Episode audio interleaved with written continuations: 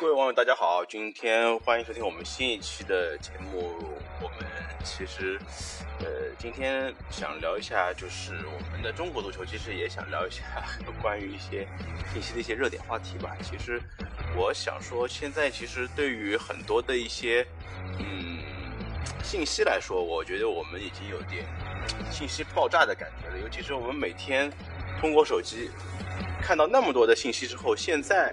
其实接受信息的方式已经是越来越多，而且是越来越快，越新闻越来越短，越来越劲爆。就是每天感觉都是会不一样的热搜，被不一样的新闻给就是刷新自己的认知吧。就是每天基本上都是不一样的。呃，我不禁想起以前啊，就是在以前的，就是看球也好，包括对于生活和对待那种实时新闻来说，每天就是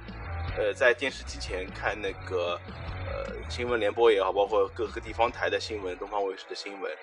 嗯，就是每天都有一种就是好，就是一种新鲜度是会放在那里的，就是每次就是看到不一样的呃新闻，就是就是感觉每天都能收到不一样信息。但是现在就不一样了，现在就是说每分每秒你基本上都能看到不一样的信息在更新，在我们的手机上面推送也好，包括我们这些呃新闻各种各样的 APP 的那种。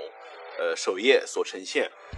嗯，我想说，其实对于足球来说，其实大家对于信息的传播或者对于新闻的这些呃热议，其实已经到了有一些令人发指的感觉。呃，我想说，之前的几天，就是我们看到，就是呃各种足协，包括篮协，包括篮球界，包括各种各样的这些新闻，都是那些很有时候甚至是去感觉是比较，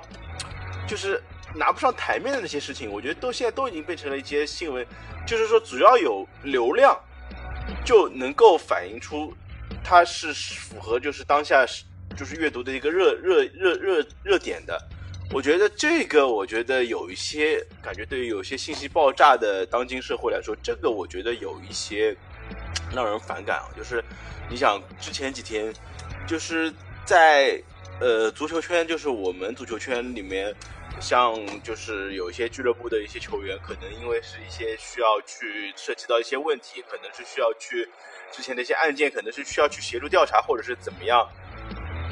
但是很多的媒体就是爆出来，就是他们被抓走或者被带走这些巷子的新闻，就是给，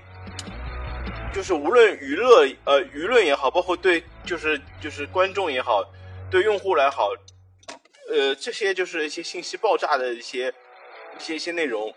看似很抓眼球，但是我觉得真的是没有什么营养，没有什么营养可言。嗯，尤其是很多都是根本没有结果，像之前的吴兴涵这些呃信息的爆出，我觉得这个信息，我觉得我们只需要看到一个结果，有可能就行了，看到一个官方给出的结果就行。我们不希望看到对方一个扯皮的扯皮的一个经过，而就是之前像新疆男篮退出，包括周琦这些合同的事件。其实也是让我觉得有些反感的，因为我们可以看到，像呃新疆队之所以能够爆出这些新闻，无非是这些合同。但是大家在网上就是那些互喷啊，包括这些就是发布的直指，可能直指篮协一些官方的一些关于公呃就是一些关系链啊，包括一些利益的一些一些一些些集团。我觉得就真的是我觉得我们球迷。不需要关注那么多，尤其是不仅是对于球迷，我们是对于普通的一些看客来说，我们不需要每天接触那么多的信息。而现在每天那么多的信息在我们就是眼眼前徘徊，我觉得这个让我感觉有一些难过，因为我我我我觉得以前的话，可能大家能够收到的信息也其实也很多。但是每天收到的信息，其实都是对于新闻来说，新闻就是新闻。新闻对于这种热点的把控，对于一些新闻稿的一些审核，其实都有一些很明确的一些，嗯，一些依据吧。我觉得都没有说什么，呃，没有说什么，呃，呃，当然，我觉得现在老百姓可能可能看到有些就是有新闻价值的一些内容，或者是有一些，呃，有意思的东西，可以直接就抛到网上或者。抛到网上，或者是直接发送到一些媒体，但是我觉得有些东西就是不经任何审核，或者有些我甚至觉得很多的一些新闻，甚至就是直接是胡编乱造的。包括像之前就是像国家队队员李梦这些，嗯，一些八卦或者一些事情，嗯，可以说他是对于就是他当中有些道德伦理上可能是以被社会所唾弃，但是我觉得有些方面，我觉得是球迷其实并不想了解这么多，也并不想关心那么多。我们球迷有些就是对于体育界来说，大家其实更关注的是球员或者是呃。就是优秀运动员所反映出来的成绩本身，或者他们对于业务的一些专钻研的程度，呃，你想，当然，我觉得可能说的有点夸张。像 NBA，其实很多球员都有一些私生活啊，包括都有一些私生子，包括都有一些乱七八糟烂谷子事。但我觉得有些事情，因为运动员本身他们所具备的一些素质啊，包括一些呃一些思维，可能是。不呃，就是成就是普通人可能是不具备的，他们有些额外的精力去需要去消耗啊，可能是有一些额外的一些嗯东西去去满足他们的一些呃精神的一些损耗吧。但我觉得不管怎么样说，我们其实球迷更看重的是球员在比赛中所发挥出的水平，而不是希望看到成天的看到是。呃，演员包括是这些运动员是在一些私生活上面的一些不检点，或者是这个，我觉得只能说是一些一些些，就是可能说是茶余饭后，就是只是说一些八卦是，嗯，但是我觉得这个现在如果是作为新闻舆论的一些主导，或者是很大很大篇幅去报道这些事情，我觉得这个我觉得是有一些不实，我觉得呃方向是有点走偏的。我希望，嗯。我也不是希望吧，我就是希望感觉以后，希望舆论环境还是对于这些运动员好，包括对于一些，嗯，还是应该有所保护吧。我我不说是一定是要，呃，嗯，就是说完全是把他们那些信息封锁或者是怎么样，但我觉得特事特办吧，就是针对有些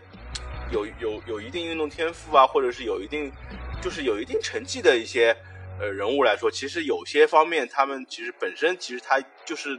需要去保护起来，需要去把他们的隐私作为一个，嗯，比较需要去呵护、关心的一个呃内容去看待吧。我觉得，呃，这个我觉得真的是舆论方向需要去有一些些进小小的进化吧。这个是我今天呃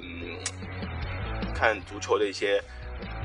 简单的分析吧。另外就是我。想聊聊之前我我们其实好久没有聊英超的一些话题了，因为我们看到像之前曼联啊，包括像 曼城啊，其实创造了很多大比分的一些记录吧。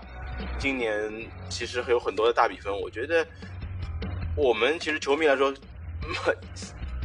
包括自己支持的球队，肯定是经历过大比分战胜对手，或者是被别人大比分击败的一些经历。我觉得这些经历，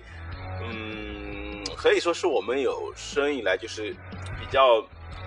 难以磨灭的一些印记吧。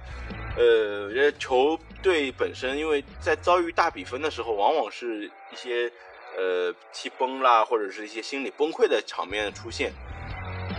但是我觉得，我觉得这个就是足球比赛的一部分嘛，因为球队都是由各种各样的 球员组成的，所以说大家。在比赛中，尤其是遭遇大比分落败，尤其我们可以看到篮球、足球都是一样的嘛。就是在遭遇到一些大比分落后的情况下，有时候大家这些责责责备的一些心，就是一些心理啊，或者是对于呃各种各方面的一些埋怨啊，或者是一些消极的情绪，就会顿时会涌上一个心头。然后，尤其是看到各种各样比分，尤其是。往往球迷球迷最不能忍受就是球员在比赛中丧失信心，但是往往这些大比分出现的时候，因为某些一些不可呃确定的因素，导致一些失球，尤其是像过去嗯我们申花球球迷所特别铭记在心的那个一比九，因为也是有一些失误在这里其实出现，包括就是像曼联其实也有一些自己的一些失误存在，导致一些失球。我觉得大比分的比赛确实是很容易 吊起球迷的胃口，嗯，也确实是足球比赛当中一很大的一部一部分就是吸引人的地方吧。因为正是因为这种大比分，所以造成了就是球迷之间，就是各个队球迷之间的一些对立，包括球队之间、各个城市之间一些球迷的一些对立。我觉得往往是一些因为是一些大比分的出现导致一些呃极端情况的出现吧。我觉得 这也确实是足球比赛的一部分。我们也跟之前一样吧，我们应该认真的对待，就是球球员在本身比赛中一些心理上面一些因素所导致的一些最终大比分的出现。我觉得这个完全去指摘球员本身，我觉得也是不公平的嘛。因为球员也毕竟是人嘛，他不是一个机器，会是永远对于比赛中有一个非常最最准确的一些一些判断吧。呃，所以说我觉得，嗯，不管是对于呃一些这些乱七八糟的一些是一些八卦也好，包括对于一些大比分的一些导致的球员，这个我觉得，嗯，都是需要大家去认真思考的一些些话题吧。我觉得今天对于足球的一些呃话题就分享到这里，我们也是希望呃大家继续关注我的节目，感谢大家的收听，谢谢。